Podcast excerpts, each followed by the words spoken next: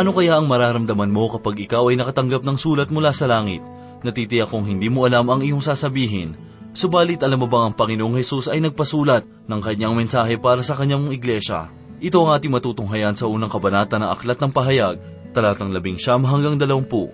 At ito po ang mensaheng ating pagbubulay-bulayan sa oras na ito, dito lamang po sa ating programang, Ang Paglalakbay.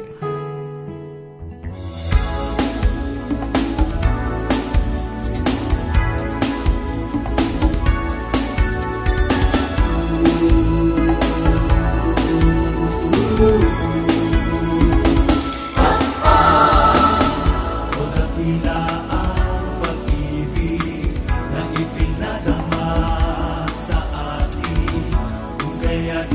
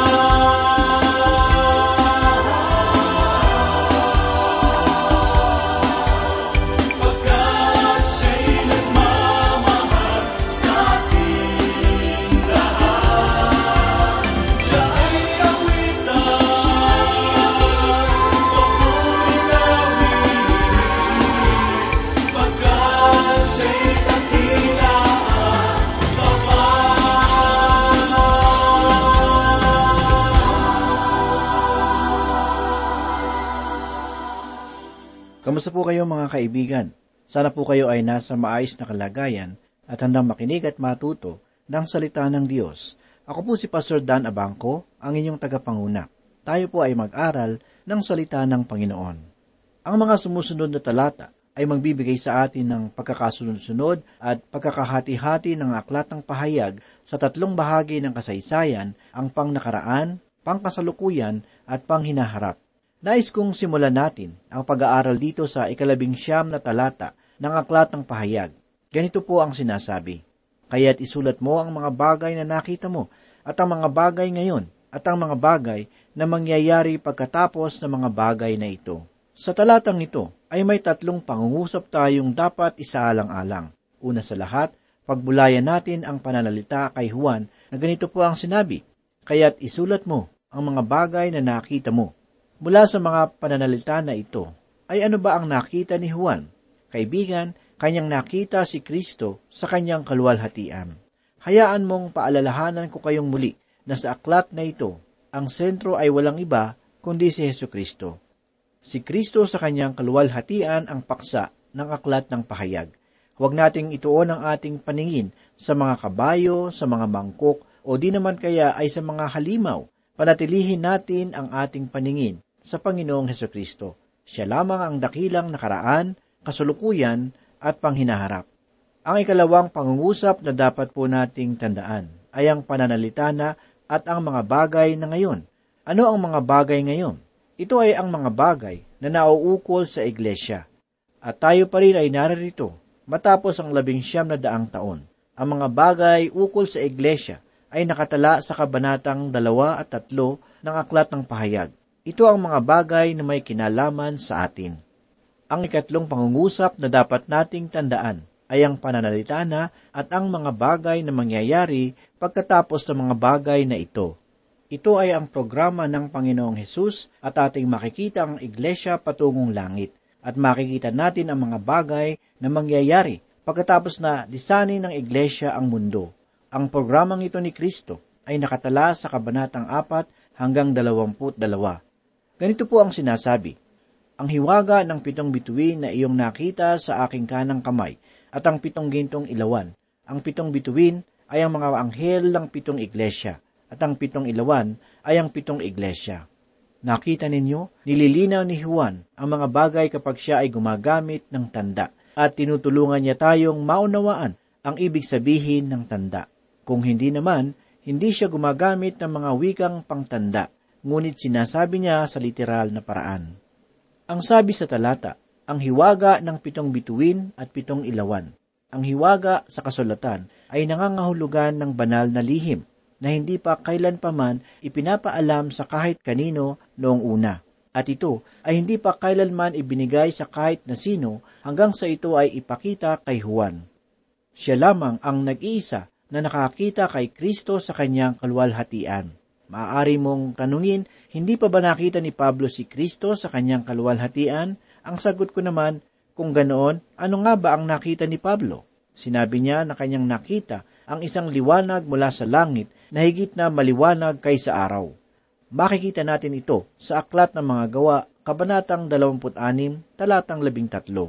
Hindi niya nakita si Kristo ng buo sa kanyang kaluwalhatian, ngunit alam niya na siya ay naroon. Ang liwanag pa na iyon ay nagdulot sa kanya ng pagkabulag sa loob ng ilang araw.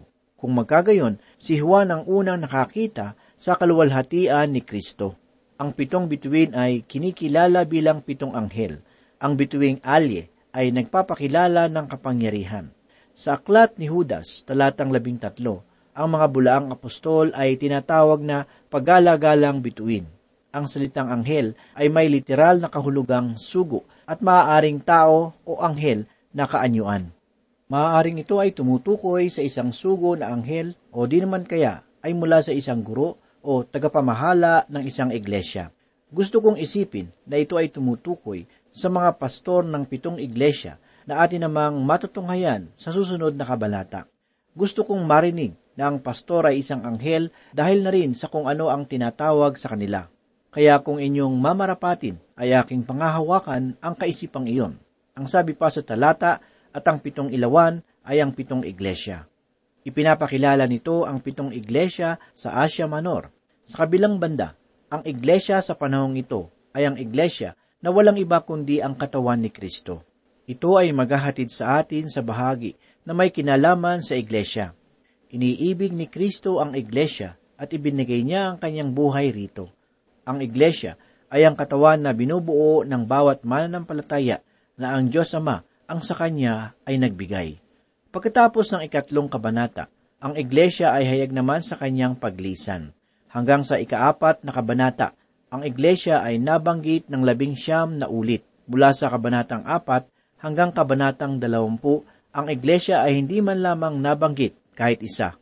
Ang karaniwang reaksyon ay ang usisain mula sa pinatunguhan at kalagayan ng iglesia sa panahong ito.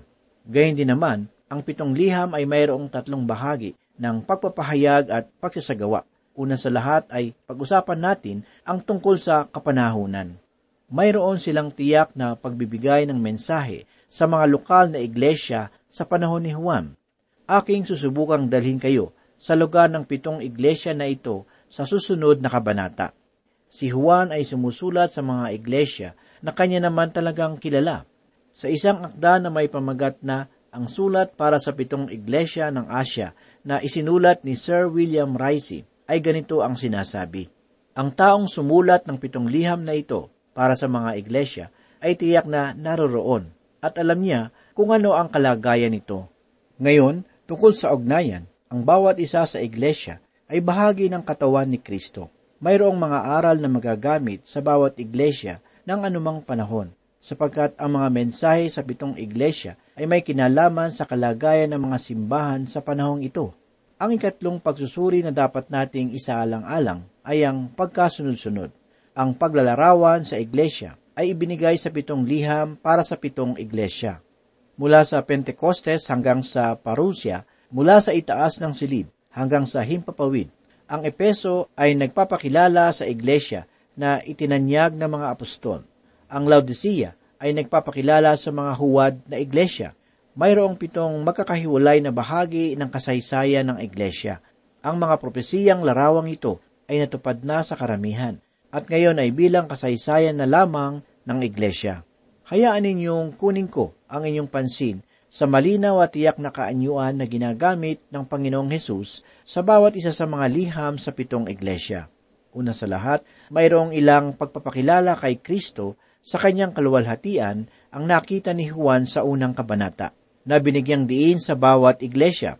Ikalawa, ang liham ay iniuukol sa bawat anghel ng bawat iglesia. Tulad ng aking sinabi, ang mga anghel rito ay hindi yaong sinasabi natin na may mga pakpak, kundi sila na mga lingkod ng Diyos na nagtuturo sa iglesia. Ikatlo, siya ay nagsimula sa pagsasabing, alam ko ang inyong gawa. Kahit na mayroong paring katanungan patungkol dito sa bawat sulat. Ang ikaapat, si Kristo sa umpisa ay nagbibigay ng salita ng papuri at pagkatapos nito ay magbibigay ng kanyang paghatol.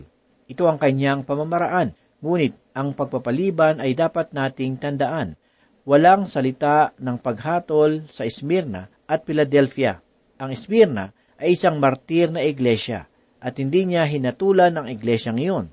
Ang Philadelphia naman ang siyang misyonero na iglesia upang ilathala ang kanyang salita at hindi niya ito hinatulan. Ikalima, ang bawat sulat ay nagtatapos sa isang babala. Siya na mayroong pandinig, hayaang makinig sa sinasabi ng Espiritu. Dito sa ikalawang bahagi ng pagkakahati ng aklat, makikita natin ang mga bagay na may kinalaman sa iglesia. Ang bawat isa sa sulat ay liham na ibinigay ni Kristo sa isang natatanging iglesia. Tayo ay hindi gaanong aral sa mga katotohanan na mula sa una at ikalawang siglo ng pagsusulat ng liham, kung saan ang paglalakbay ay likas lamang sa emperyo ng Roma. Mayroong malawak na pakikipag-ugnayan sa buong emperyo ng Roma noong panahong iyaon. Kung magkagayon, ang pitong liham ng Apokalipsis ay talagang kapansin-pansin sa iba pang kadahilanan. Ang pinakamahalagang bagay ay ito ay isang tiyak na liham mula kay Kristo para sa pitong iglesia. Ibig sabihin nito ay mayroong tayong dalawang liham sa Efeso. Ang isa ay mula sa sulat ni Pablo at ang isa naman ay mula sa Panginoong Hesus na kanyang ibinigay kay Apostol Juan. Isang kilalang dalubhasa ang nagbigay ng pagkakaiba sa pagitan ng liham na napatunayan na pawang kasinungalingang lahat. Ang katotohanan kung bakit ito tinawag na liham sa pitong iglesia kaysa sulat ay hindi nangangahulugan ng pagbaba ng kahalagahan. Ito ay may malawak na labasan at patutunguhan ng maraming tao. Mayroong napakaraming kilalang iglesia sa imperyo ng Roma, ngunit itong pitong kamanghamanghang iglesia ay napili sa iba na ring dahilan. Isa na rin marahil ay dahil sa sila ay nakatayo sa pinakamahalagang lugar sa imperyo ng Roma noong una. Ikalawa, ang lugar na ito ay mahalaga sapagkat dito nagtatago ang silangan at kanluran. Nang ikalawang libong taon bago si Kristo, ay mayroong kabihasna na malapit sa baybaying dagat ng Asya Manor, ang makabagong kanlurang baybayin ng Turkey. Ito ay napakagandang lupain. Ang Epeso at Smyrna ay natagpuan ng panahong dalawang daang libo bago si Kristo sa pamamagitan ng mga Hiteyo. Ang Pergamo naman ay natagpuan ng di kalaunan at ang Tiartia at Sardis ay natagpuan rin. At sila ay gumawa ng maganda noong kapanahunan ni Dakilang Alexander. Ang kabihasnan ng Anatolian ay nakita ang kabihasnan ng mga Griego. Lagi mong masasabi ang pagkakaiba dito sapagkat ang mga Diyos-Diyosa ng mga Anatolians ay mga hayop at ang mga Diyos-Diyosa naman ng mga Griego ay hango sa katauhan o kalikasan ng tao. Ang Epeso ay isang syudad na may dalawang daang libong tao. Ito ay isang malaking lunsod at may malaking teatro sa labas na maaaring makapagpaupo ng dalawampung libong katao. Ito ay lugar pahingahan at ang emperador ng Roma ay pumupunta dito. Ito ay isang lunsod na gawa sa mga puting bato at tunay na isang magandang lugar. Kung ating iniisip na ang dating mabuting balita sa lugar na ito ay hindi malakas, tayo ay nagkakamali.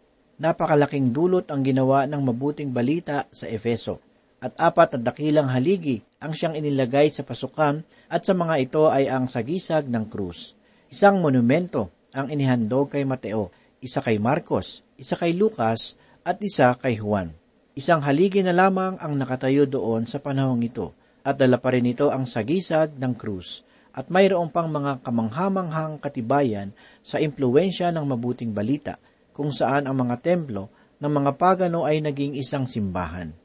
Pagkatapos ng ministeryo ni Pablo at Juan, mayroong kamanghamanghang populasyon ng mananampalataya sa lugar na iyon. Sa aking palagay, ang lugar ministeryo ni Pablo ay nasa siyudad ng Epeso sapagkat sumulat si Lucas ang lahat ng mga naninirahan sa Asya ay nakarinig ng salita ng Panginoon ang mga Hudyo at gayon din ang mga Griego. Ito ay ating mababasa sa aklat ng mga gawa, kabanatang 11, talatang 10. Hindi lahat ay nananampalataya kay Kristo, ngunit lahat ay nakarinig. Ito na marahil ang pinakamalaking kilusan na naganap sa kasaysayan ng Iglesia. Sa ating pagkatapos, nais kong sabihin ang paalaala na ito. Sa banal na kasulatan lamang nagmumula ang tunay na gabay na maghahatid sa atin sa landas ng katwiran at buhay. Hindi panlabas na seremonya o kabutihang gawa ang magpapaging dapat sa atin sa harapan ng Diyos. Matutunawa tayo sa kalagayan ng mga Israelita, na bagamat sila ay nagtayo ng templo sa kanilang kalagitnaan, ngunit ang kanilang puso naman ay malayo sa Panginoon. Ang kanilang labi ay maaaring nagpapahayag ng papuri sa Diyos, ngunit ang kanilang kalooban ay naghihimagsik laban sa Kanya. Naniniwala ako na ang Panginoon ay naghahanap ng mga taong hindi mapagpaimbabaw. Ang sabi ng Diyos sa unang Samuel, Kabanata 16, talatang 7 ay ganito, Huwag mong tingnan ang kanyang taas at kakisigan, hindi siya ang hinirang ko. Ang batayan ko ay di tulad ng batayan ng tao. Panlabas na anyo ang tinitingnan ng tao, ngunit puso ang tinitingnan ko. Ang ugat ng maling pasya ay nagmumula sa pagtitiwala sa panlabas na anyo ng isang bagay. Pansinin natin ang ating kapaligiran ngayon at matatagpuan natin ang iba't ibang anyo ng pagsamba sa mga bagay na kaakit-akit sa paningin. Ang pita ng mata ay isa sa mga tuksong ipinapain ng sanlibutan sa tao upang makalimutan niya ang Panginoon. Pakinggan natin ang sinasabi ni Apostol Juan sa ikalawang kabanata ng unang Juan, talatang labing lima at labing anim. Huwag ninyong ibigin ang sanlibutan o ang mga bagay sa sanlibutan.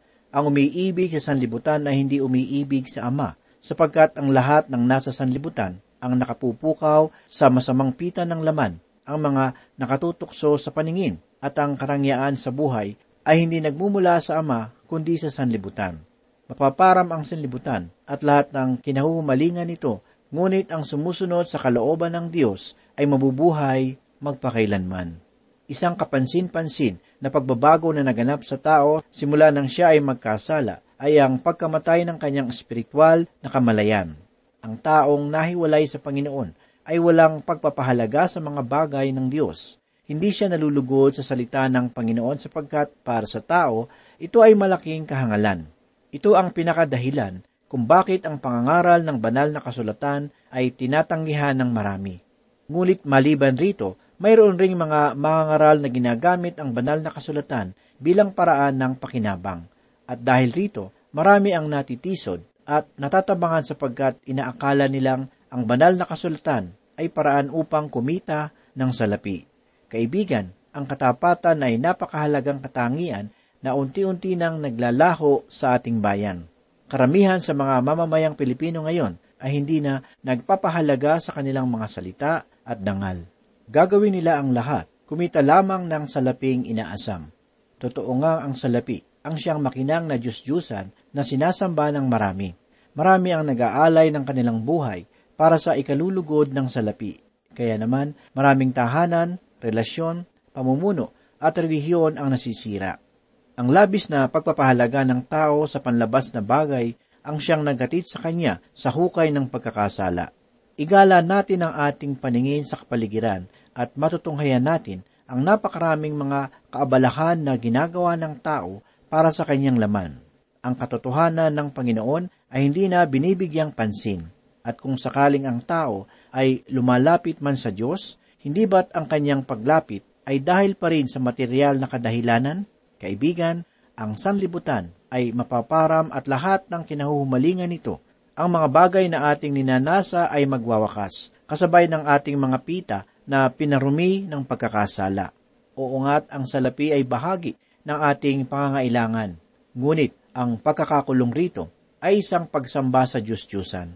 Dapat nating alalahanin na ang ating buhay ay hiram lamang sa Diyos. Darating ang sandali na ito ay pagsusulit sa Kanya.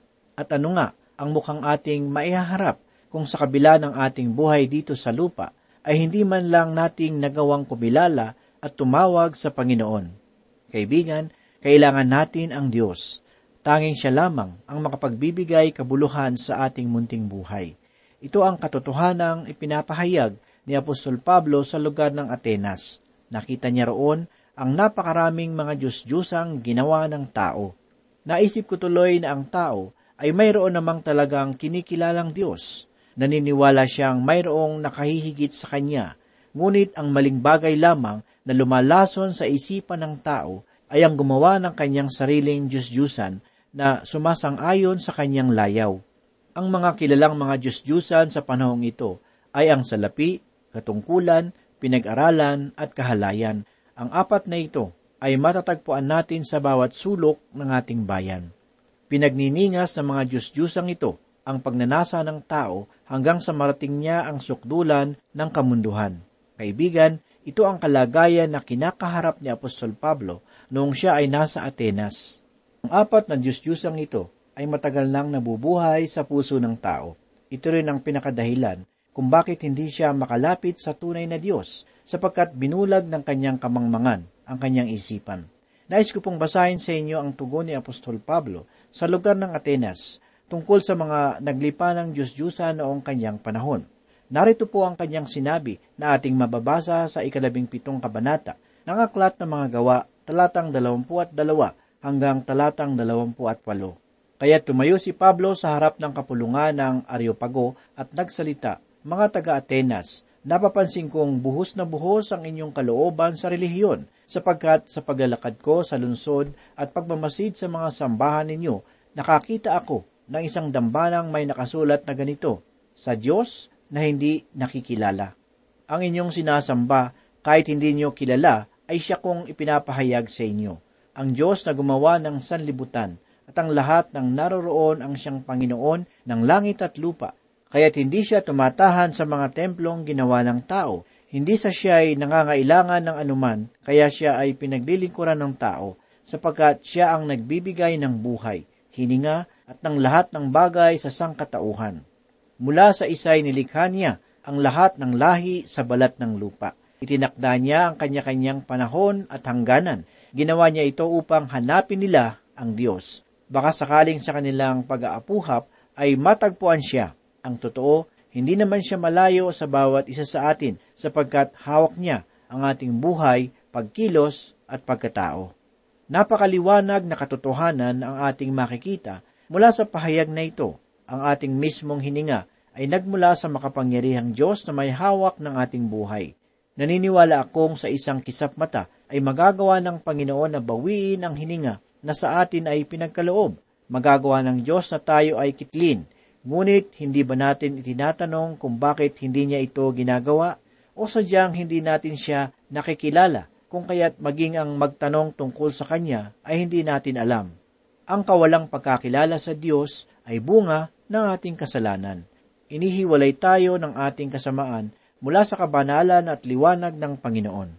Ito ang dahilan kung bakit maging ang pagtawag sa Kanya ay hindi natin ginagawa sapagkat nasa ilalim tayo ng pagkakasala. Ang kasalanan at ang Diyos ay hindi maaaring magkasama. Kaya naman, nung tayo ay humiwalay sa kabanalan ng Panginoon, kalakip nito ang kamatayang espiritual. Ang kasalanan kung gayon na nasa ating puso ay siyang dahilan kung bakit ang tao ay walang kamalayan sa katotohanan ng Diyos. Gaya ng aking nasabi, ang kasalanan at kabanalan ay hindi maaaring magsama. Ang Diyos at makasalanan ay hindi maaaring magsama. Pagkakahiwalay ang natatanging kalagayan na kahihitna ng bawat isa. At sa halip na pakikipagkasundo sa Diyos ang siyang asamin ng tao, pinili niya ang mabuhay na walang Diyos. Lumapit at nakianib siya sa naisin ng prinsipe ng kasamaan at sinundan ang takbo ng sanlibutan. Bunga nito, ang puso at isip ng tao ay napuno ng masasamang hilig, bagay na hindi nakalulugod sa paningin ng Panginoon. Ipinakita sa atin ng banal na kasulatan na ang kasalanan ang siyang bangin na naghiwalay sa tao mula sa buhay na Panginoon. Ngunit ang Diyos, dahilan sa kanyang masaganang biyaya, ay nagkaloob ng katugunan sa pamamagitan ng kanyang anak na si Heso Kristo. Ang pagkakahiwalay ng tao mula sa Diyos ay makatagpo ng relasyon sa pamamagitan ng pananampalataya kay Kristo sa kanyang kamatayan at muling pagkabuhay. Si Kristo ang daan patungo sa Ama Maliban sa Kanya ay wala na tayong iba pang malalapitan. Tanging sa Kanya matatagpuan ang kaligtasan, kapatawaran, at katwiran. Manalangin po tayo.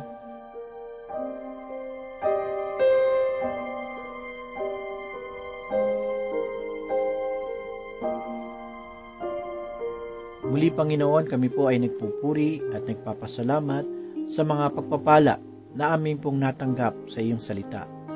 Salamat Panginoon dahil ito ay patuloy na nagbibigay ng kalakasan sa aming kaluluwa at patuloy na nagpapalakas ng aming pananampalataya sa iyo. Gamitin mo po kaming buhay na asin at ilaw sa aming kapwa at maging buhay na patotoo sa bawat isa.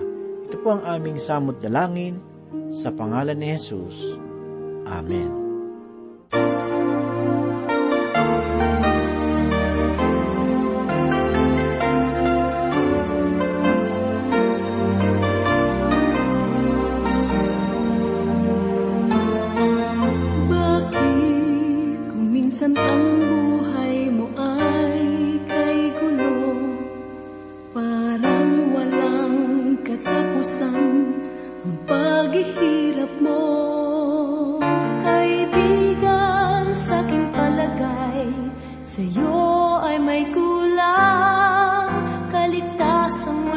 Kay Kristo ay di pa nakakamtan. Bakit? Kung minsan ang buhay mo ay kay lungkot Parang walang sigla, walang pag-asa kapag may pagsubok. Kaibigan sa aking palagay, sa'yo ay may kulang Kaligtasan mula kay Kristo, di pa nakakamtan Diyos ay buhay, Diyos ay buhay, kailanman,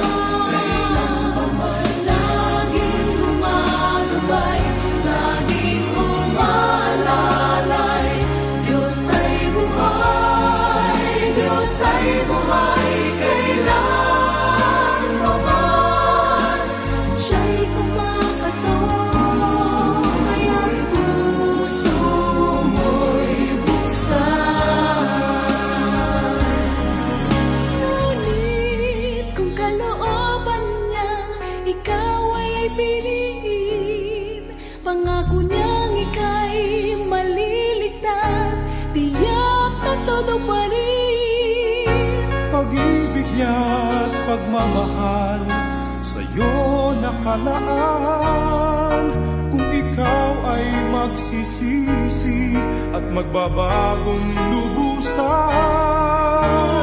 Ngunit kung minsan ang puso ay parang bato, hindi marunong umunawa at laging gulong-gulo.